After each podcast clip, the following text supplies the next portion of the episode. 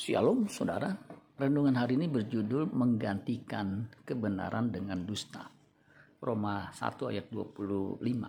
Sebab mereka menggantikan kebenaran Allah dengan dusta dan memuja dan menyembah makhluk dengan melupakan penciptanya yang harus dipuji selama-lamanya.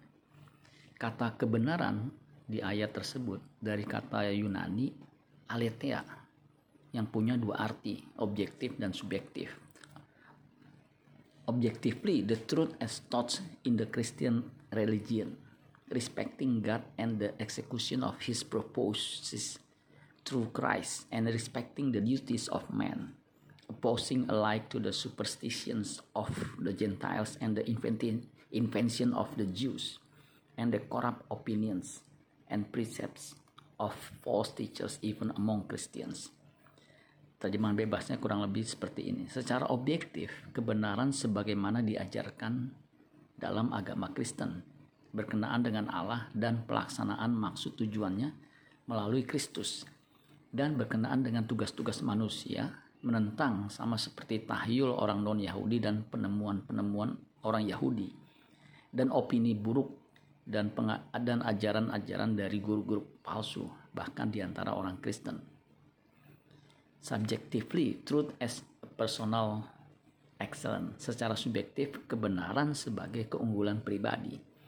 Kristus adalah kebenaran. Tidak ada dosa dan tipu daya dalam mulutnya. Kristus adalah jalan dan kebenaran dan hidup menuju kepada persekutuan dengan Bapa. Kata dusta itu dari bahasa Yunani pseudos, artinya lie, sebuah kebohongan. Conscious and intentional falsehood, kepalsuan yang disengaja dan penuh kesadaran. Siapakah yang mengganti aletheia dengan sudos? Mereka yang menyembah kepada berhala adalah mereka yang menggantikan kebenaran dengan kebohongan.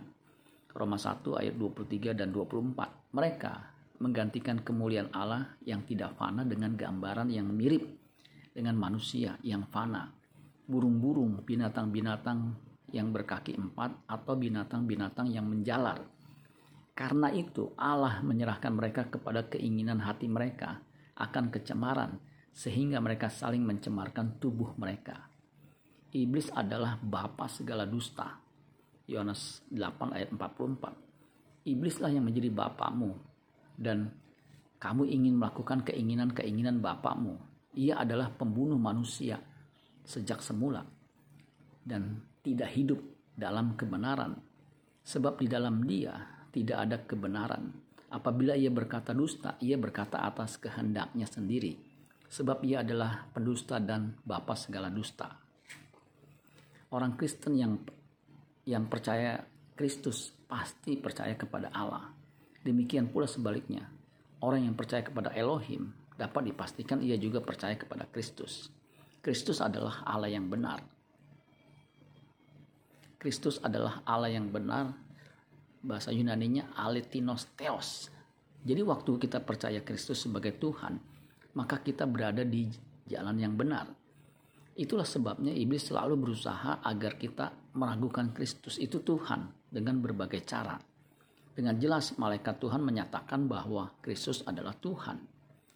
Jangan takut dan ragu-ragu mengakui Yesus itu Tuhan, karena memang Dia adalah Tuhan bagi kemuliaan Allah Bapa. Amin buat firman Tuhan. Tuhan Yesus memberkati. Sholat Gracia.